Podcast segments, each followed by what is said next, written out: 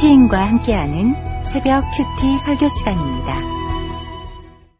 명절 끝날 곧 큰 날에 예수께서 서서 외쳐 이르시되 누구든지 목마르거든 내게로 와서 마시라 나를 믿는 자는 성경의 이름과 같이 그 배에서 생수의 강이 흘러 나오리라 하시니 이는 그를 믿는 자들이 받을 성령을 가리켜 말씀하신 것이라 예수께서 아직 영광을 받지 아니하셨으므로 성령이 아직 그들에게 계시지 아니하시더라. 이 말씀을 들은 무리 중에서 어떤 사람은 이 사람이 참으로 그 선지자라 하며 어떤 사람은 그리스도라 하며 어떤 이들은 그리스도가 어찌 갈릴리에서 나오겠느냐.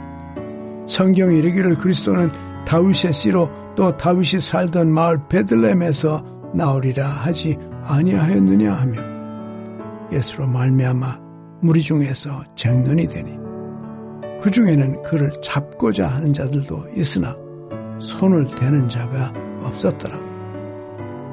아랫사람들이 대제사장들과 바리새인들에게 오니 그들이 묻되 어찌하여 잡아오지 아니하였느냐 아랫사람들이 대답하되 그 사람이 말하는 것처럼 말한 사람은 이때까지 없었나이다 하니 바리새인들이 대답하되 너희도 미혹되었느냐? 당국자들이나 바리새인 중에 그를 믿는 자가 있느냐? 율법을 알지 못하는 이 무리는 저주를 받은 자로다. 그 중에 한 사람 곧 전에 예수께 왔던 니고데모가 그들에게 말하되 우리 율법은 사람의 말을 듣고 그 행한 것을 알기 전에 심판하느냐? 그들이 대답하려되 너도 갈릴리에서 왔느냐? 찾아보라 갈릴리에서는 선지자가 나지 못하느니라 하였더라. 예수님이 서서 외치십니다. 누구든지 목마르거든 내게로 와서 마시라. 나를 믿는 자는 성경의 이름과 같이 그 배에서 생수의 강이 흘러나오리라. 예, 어떻습니까? 지금 목이 마르십니까? 무엇에 대해 목이 마르십니까? 무엇에 대한 예, 갈증입니까? 목마르거든 누구든지 예수님께로 와서 마시라고 하십니다. 오늘 우리 모두 예수님께 와서 마시고 우리 배에서 생수의 강이 흘러넘치시기를 바랍니다. 이렇게 배에서 생수의 강이 흘러나오기 위해서는 첫째, 목이 마르면 예수님께 와야 합니다. 다시 한번 보지만 예수님이 서서 외치십니다. 누구든지 목마르거든 내게로 와서 마시라. 이때는 이제 초막절의 8일째 되는 명절 끝날인데요. 성회로 모이는 큰 날입니다. 당시 초막절에만 행하던 특별한 예식이 있었는데 명절 기간인 7일 동안 매일 제사장이 앞장서서 실로암 연못에 가서 물을 길어다가 성전 재단에 붓는 예식을 행했다고 합니다. 이건 출애굽해서 40년간 광야를 헤매던 때 물이 없어서 목마르다고 불평하고 원망하고 조상들에게 아, 그러한 조상들에게 하나님이 반석에서 물을 내어 마시게 해 주신 일을 기념하는 예식이었습니다. 그러니까 이때는 목마름, 물 이런 것과 관계가 있는 예식이었던 거죠. 이처럼 모든 사람들의 관심이 물에 쏠려 있었던 이 초막절 예식에 그때 예수님이 오셔서 서서 외치십니다. 목마르거든 와서 마시라. 다시 한번 묻습니다만 지금 무엇 때문에 목이 마르십니까? 돈 때문입니까? 부부관계로 목이 타십니까? 아니면 자녀 문제인가요? 건강, 장래 문제, 직장 문제, 인간관계인가요? 혹시 내 뜻과 내 생각대로 안 움직여지는 내 자신에 대한 목마름이신가요? 예수님은 목마름의 종류를 제한하지 않으십니다. 그러면서 누구든지 목마르거든 오라고 하십니다. 와서 생수를 마시라고 예수님을 만나서 예수님을 믿으라고 하십니다. 이 세상의 목마름은 세상의 무엇으로도 해갈되지 않습니다. 예수님께 와서 마셔야만 합니다. 우리에게는 세상의 무엇으로도 채울 수 없는 근본적인 목마름이 있습니다. 그 근본적인 목마름이란 잠언 3장 11절 말씀에 보면 하나님이 만물을 창조하실 때 우리 사람들에게는 영혼을 사모하는 마음을 주셨다고 하셨습니다. 여기에는 하나님으로만 채워져야 하는 그래서 그래야만 만족하고 해갈될 수 있는 그 목마름이 있다는 거죠. 그런데 우리 하나님 대신 온갖 악하고 음란한 것들로 채워서 그래서 목마른 인생을 살게 되고 있, 되어 있습니다. 그런 예수, 그래서 예수님께서 누구든지 목마르거든 내게로 와서 마시라고 지금 외치십니다. 예수님을 만나야 합니다. 예수님의 말씀을 들어야 하기 때문입니다. 예수님께 오면 예수님을 만나면 내가 목마른 갈증이 있다는 것을 알게 되고 그 목마른 이면에 감추어진 악하고 음란한 나의 실상을 볼 수 있게 됩니다. 어, 저는 늘 양보하고 배려하는 예, 그러한 삶이 몸에 많이 배어 있었습니다. 아니 스스로 그렇다고 생각하며 그렇게 예, 교만스럽게 잘 살고 있었습니다. 남들에게 피해를 주지 않으려고 웬만하면 내가 손해보는 그리고 희생하는 편을 택합니다. 그래서 주변에서 듣는 칭찬을 당연하게 여겼고요. 아무리 돌아봐도 저는 죄가 없는 아주 훌륭한 성품이었던 것으로 여겨졌습니다. 이렇게 살아온 저에게 직장 상사에 대한 목마름이 생겼습니다. 말도 안 되는 것 가지고 필요 이상으로 화를 내고 애단치는 사람이었습니다. 그런 불합리한 상사가 용납, 아, 용납이 안 되어서 점점 저의 자존감은 땅에 떨어지고 마음은 점점 병들어 갔고요. 그래서 캄캄한 골목에 숨어 있다가 그 사람이 지나갈 때 돌을 던져서 정말 뭔가 큰 사고라도 내주고 싶었던 그만큼 증오가 제 안에 충만했습니다. 억울하고 분해서 잠도 잘 못 잤습니다. 나같이 의롭고 착한 사람에게 어째서 하나님께서 이런 일을 주시는지 도무지 하나님의 생각이 이해가 되지 않았습니다. 그런데 지금의 그 환경이 하나님이 내게 줄로 재어준 아름다운 곳이라고 하시는 말씀을 처음에는 이해도 안 되고 인정도 할 수 없었지만 주님께서 들려주셨습니다. 결국 주님께서는 의로운 줄만 알았던 제가 실상은 악취나는 오물이라는 것을 알게 해주셨고 다른 사람은 눈치채지 못하는 다른 사람은 볼 수 없는 내 속 깊은 곳에 숨겨놓은 악하고 음란한 저의 실체를 보게 해 주셨습니다. 예수님이 십자가에서 죽으신 것이 100% 나의 죄 때문임이 고백하게 아, 그런 나의 죄 때문임을 고백하게 되었습니다. 그래서 저의 이 폭치기 하기까지 내 안에 증오로 가득 차 있었던 이 나의 죄를 고백하는 간증을 듣고 교회에 등록하셨다는 분이 있었는데 우리의 목마름, 우리가 겪는 이 고난은 예수님이 부르시는 신호입니다. 목이 마르고 갈증이 느껴질 때 예수님이 부르시는 음성을 들어야 하고 예수님께 와서 만나야 합니다. 예수님을 만나기만 하면 예수님을 믿기만 하면 죄악된 내 실상을 깨닫게 되고 그 배에서 생수의 강이 흘러나오게 됩니다. 예수님의 십자가 고난과 부활을, 부활을 통해서 우리에게 보내주신 성령의 강에 잠기어 내 뜻이 아니라 하나님의 명령을 따라 생존하고 노역하는 삶이 아니라 살아내고 사명을 감당하게 됩니다. SG의 신혼 초부터 지금까지 수십 년 동안 외도하면서도 가끔 트집 잡는 그 남편으로부터 폭력까지 당하는 분이 계십니다. 이렇게 기가 막히고 억울한 일이 어디 있겠습니까? 이해할 수 없는 이 목마름으로 우리들 교회에서 예수님을 만나셨습니다.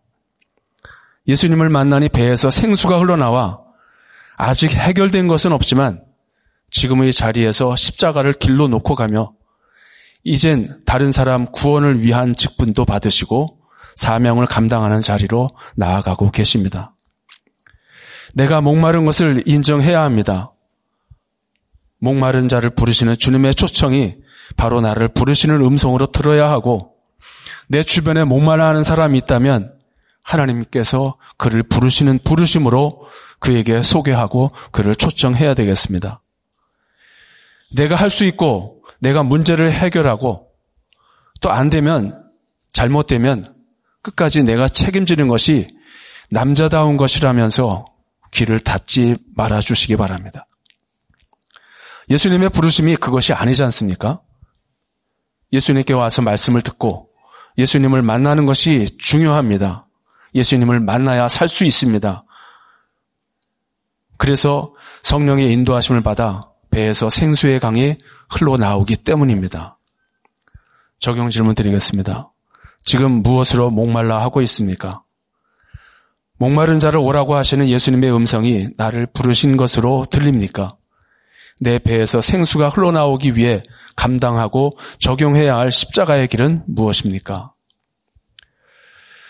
우리의 배에서 생수의 강이 흘러나오려면 둘째로 쟁론이 아니라 십자가를 지고 가야 됩니다. 사람들이 예수님의 말씀을 들었습니다. 그리고 사람들은 예수님을 제대로 알지도 못한 채 더 알아보려고 하지도 않고 예수님에 대해 논쟁을 시작하고 있습니다. 자기가 알고 있는 성경 지식을 총동원해서 나름대로 예수님을 평가하고 정의합니다. 예수는 선지자다. 아니야, 그리스도야. 그리스도라니 무슨 말도 안 되는 소리냐. 그리스도는 다윗의 후손이라야 돼. 다윗이 살던 베들레헴에서 나와야 되는데 저 예수는 갈릴리 사람이잖아. 이렇게 예수님이 말씀하신 내용의 본질과는 전혀 상관없이 그러한 것들로 지금 열을 올리고 쟁론을 벌이고 있습니다. 이 쟁론을 잘 들어보면 각자 주장하는 근거와 사실과 팩트에 기반을 두지 않고 있습니다. 자기가 알고 있는 것이 틀림없다고 생각하고 주장하고 있는데 성경을 잘못 알고 있거나 아니면 예수님을 잘못 알고 있습니다. 지금 그들이 비판하고 판단하는 예수는 실제 예수님이 아니죠. 그러니까 말하자면 우리가 믿는 진짜 예수님을 엉뚱한 자기가 만든 예수로 만들어서 그것이 예수님이라고 간주하고 지금 신랄하게 공격하고 미워하고 심지어 죽이려고도 합니다. 우리 주변에 예수 안 믿고 비판하는 사람들 자마 가만히 들어보면 그가 비판하는 그 예수는 우리가 믿는 그 예수님이 아닐 경우가 대부분입니다. 이때 논쟁은 그들이 예수님으로부터 듣는 그 찔림을 회피하는 한 방편이기도 합니다. 앞서 구절에서 본 바와 같이 예수님이 세상의 일, 즉 우리가 행하는 일들을 악하고 음란하다고 하시니 찔리고 듣기 싫으니까 비본질적인 것을 꼬투리 잡아 논쟁하면서 자기가 옳다고 주장하고 예수님에 대해서는 지지 않는 적대감을 표출하기도 합니다. 논쟁으로는 상대방을 굴복시킬 수 없습니다. 내가 논쟁에서 이겼다 하더라도 상대방은 내 주장을 따라주지 않기 때문입니다. 서로 감정만 상한 채 마음을 닫게 되죠. 예수님은 사람들이 자신에 대해 제대로 알지도 못하면서 이러쿵 저러쿵 하는 그것을 아시면서도 이 논쟁에 뛰어들지 않으셨습니다. 당신의 옳음을 입증하고 주장하지 않으셨습니다. 다만 십자가 지시기 위한 그 길을 묵묵히 하나님의 타이밍에 맞춰 한 걸음 한 걸음 걸어가실 뿐이었습니다. 우리도 십자가 지고 기도하고 기다리며 한 걸음씩 걸어가면 하나님은 이때에 하나님의 방법으로 그들에게 구원을 베풀어 주십니다. 지금은 장로 직분에서 은퇴하신 저의 큰 형님이 고등학교 이후에 교회를 떠났을 때였습니다. 그래서 어머니와 저의 기도 제목은 이 형들의 구원이었습니다.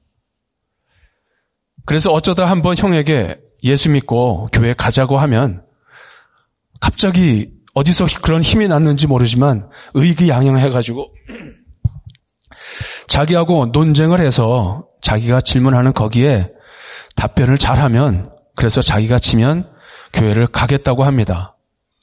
그러고는 자기가 알고 있는 성경 지식을 총동원해서 질문을 던지고 답변하라고 합니다. 저도 이에 질세라 제가 알고 있는 성경 지식으로 건방을 떨었습니다.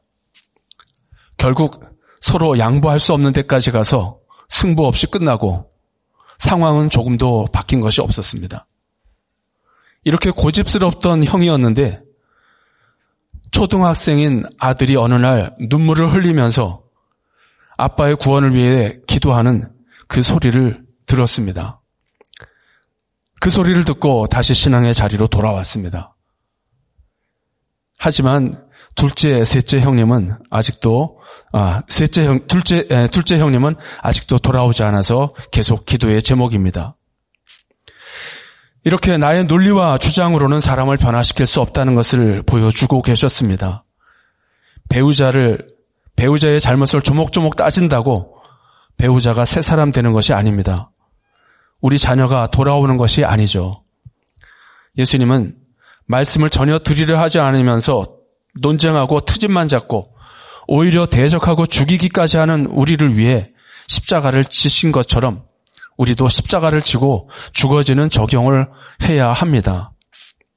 예수님, 교회, 이런 말만 꺼내도 경계심을 표하면서 심하게 비판하고 적대감을 표출한다면 그 안에 목마름이 숨겨져 있을 수 있습니다. 두려움과 연약함을 감추고 있는지 모릅니다. 우리 띵크 양육 일과에서 양육 받은 바와 같이 그에게 있는 민감한 필요를 간파하고 칼라류의 물방울처럼 지혜롭게 그 사람을 주님께로 인도하는 것이 가장 최선일 수가 있겠습니다. 적용 질문 드리겠습니다. 예수님을 거부하며 장론하기를 좋아하는 사람이 누구입니까? 그의 죄와 두려움과 연약함, 그의 민감한 필요는 무엇이라고 생각합니까? 그를 위해 내가 지고 가야 할 십자가의 길은 무엇입니까? 셋째, 우리의 배에서 생수의 강이 흘러나오려면 심판자의, 심판자가 아니라 말씀을 듣는 자가 되어야 합니다. 예수님을 잡아오라는 명령을 받은 아랫사람들이 예, 무리 중에 들어와 있었습니다. 예수님의 말씀이 들린 것 같습니다. 결국 예수님께 손도 못 대고 돌아갔는데요. 비록 예수님을 잡기 위한 악한 의도를 갖고 왔지만 예수님의 말씀을 듣고 보니 지금까지 알고 있던 소문과는 사뭇 다르다는 것을 알게 되었습니다.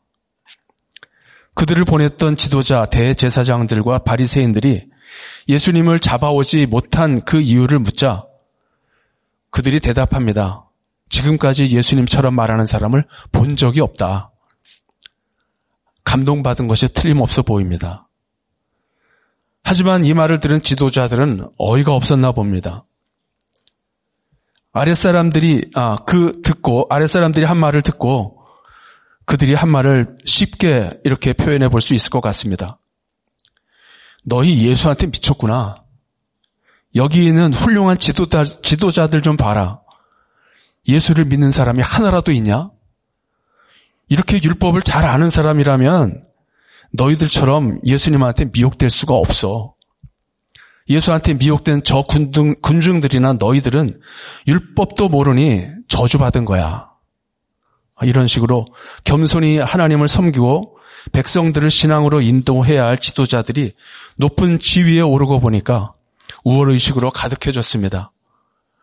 아랫사람들이 율법을 제대로 몰라서 예수한테 미혹됐다며 업신여기고 저주까지 합니다. 아랫사람들이 예수님을 보고 나서 어땠는지, 왜 잡아올 수 없었는지, 없었는지, 그들이 본 예수는 어떤 사람인지 들어볼 생각조차 안 하고 완전히 집 뭉개버립니다. 50절에 예수님에 대해 좀 더 알아보고 판단하자는 니고데모에게도 너도 갈릴리에서 왔냐며 비아냥거리고 성경에 갈릴리에서 선지자가 나온다는 말이 어디 있냐며 거칠게 면박을 줍니다. 지도자들의 이러한 주장과 달리 사실은 호세아, 요나, 나홈 이런 분들이 갈릴리 출신 선지자잖아요. 예수님은 갈릴리에서 성장을 했지만 실상은 다윗의 후손이시면서 베들레헴에서 출생하셨습니다. 그럼에도 불구하고 평생 율법을 공부하고 율법으로 먹고 살고 있으면서도 율법은 특권을 쟁취하고 유지하기 위한 수단일 뿐 이 지도자들이야말로 율법도 모르고 예수님도 모르는 자들이었습니다. 율법을 몰라서 저주받을 자들을 그들은 아랫사람들이 아니라 아랫사람들을 저주한 바로 이 지도자들입니다. 이렇게 아랫사람을 야단치고 무시하는 도중에도 당국자들은 율법을 잘 알기 때문에 예수에게 미혹되지 않고 있다면서 넌지시 당국자들을 칭찬을 하는 아, 칭찬을 하면서 또 그들에게 아부까지 합니다. 그럼에도 사람들은 이러한 사람들이 성공한 것이라고 부러워하고 있죠. 사람이 만든 신분의 높낮이 그 틀 안에 들어가서 무조건 높아지려고 하는 것이 교만한 죄인의 습성인 것 같습니다. 모든 것들을 갖춘 그들에게 있어서 가장 심각한 문제는 자기의 목마름을 깨닫지 못하는 것입니다. 한편 지도자들이 아랫사람들에게 이처럼 심하게 저주를 쏟아내며 부끄러운 민낯을 드러내는 그 지도자들을 보면서 니고데모가 한 가지 충고를 합니다. 예수님에 대해 그렇게 섣불리 판단하지 말고 자세히 알아보는 것이 먼저가 아니겠냐. 이런 투의 말을 했죠. 니고도모도 지도자 그룹에 속해 있었지만 예수님을 진심으로 만난 후 예수님이 누구신지 알게 되었고 예수님으로부터 양육을 받았습니다. 그래서 이런 말을 할 수가 있게 되었습니다. 지위 고하를 막론하고 누구든지 예수를 만나야 합니다. 교회를 출입만 하는 그 한 사람도 구속사의 주인공이신 예수님의 말씀을 들어야 합니다. 예수님의 말씀을 들으니 아랫사람이 변하고 니고데모가 변합니다. 환경이 겸손한 아랫사람도 모든 것을 갖춘 사람도 하나님의 말씀을 들어야 삽니다. 정말 불쌍한 것은 지위가 올라가고 성공의 가도를 달리면서 자신의 목마름을 알지 못하는 사람이 아니겠습니까? 제가 목사가 된 지 만 5년이 되어 갑니다. 나에게 주시는 것으로 듣던 그 말씀이 점점 너에게 주시는 말씀이 되어 가고 있습니다.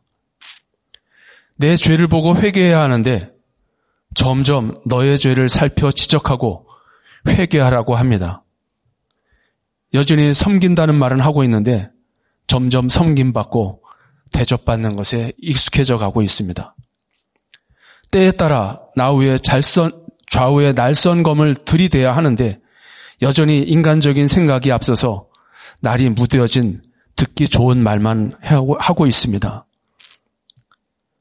이런 저를 돌아보니 많은 분들이 담임 목사님을 위해 기도하면서 더불어 부교역자들에게도 담임 목사님이 주셨던 그 똑같은 은혜를 베풀어 주시길 기도할 때마다 저도 주여 이 기도 꼭 들어주세요 하는 간절함으로 아멘 하게 되는데 온 교회가 너나 할 것 없이 목마름으로 예수님께 나와야 예수님을 만나야 배에서 생수의 강이 흘러나오는 성령, 성령이 임하십니다. 이렇게 배에서 생수의 강이 흘러나오고 모두에게 성령이 임하시기 바랍니다. 마지막 적용 질문입니다. 내 곁에 한 번이라도 교회에 와서 예수님을 만나게 해야 할 그 한 사람은 누구입니까? 한 번이라도 구속사의 말씀을 듣도록 그를 어떻게 도와야 하겠습니까? 말씀을 맺겠습니다. 지금 목이 마르십니까? 예수님의 내게로 와서 마시라고 하십니다. 그리하면 그 배에서 생수의 강이 흘러나오리라고 하십니다.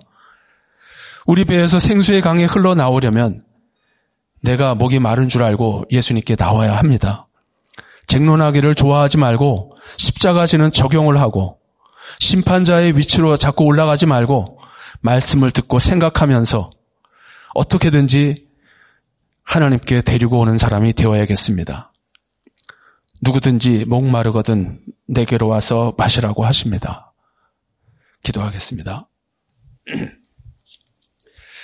하나님 아버지, 이 추운 아침 주님의 외치심을 듣습니다. 누구든지 목마르거든 내게로 와서 마시라. 목이 말라서 생기 없이 살고 있는 저희들이 오죽 안타까우셨으면 이렇게 서서 외치셨겠습니까? 주님, 목이 마릅니다. 부부 관계로 목이 마르고 자녀와 부모 문제로 목이 마릅니다. 병들어 몸이 아프고 내 마음과 내 행동이 내 뜻대로 안 됩니다. 장래에 대한 염려와 사업과 직장 그리고 인간관계로 목이 마릅니다. 무엇보다도 인간적이고 기복과 세속에 찌들어서 구속사의 말씀이 제대로 들리지 않아 목이 마릅니다. 주님 우리를 만나 주시고 말씀이 들리도록 영의 눈과 귀를 열어 주시옵소서. 우리를 고쳐 주시고 바꿔 주시고 채워 주시옵소서. 배에서 생수가 흘러나오게 하여 주시옵소서. 아버지 하나님 구속사의 말씀 전파를 위해 특별히 택하여 세우신 담임 목사님을 강건하게 붙잡아 주시고 구속사의 큐티 말씀이 대구와 광주는 물론 온 나라와 세계 곳곳에 흘러가 주의 백성을 구원하게 하여 주시옵소서.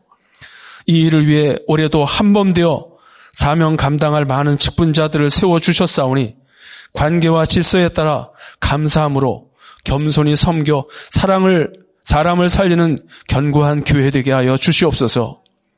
인구 감소로 인해 나라가 사라질 위기에 처했습니다.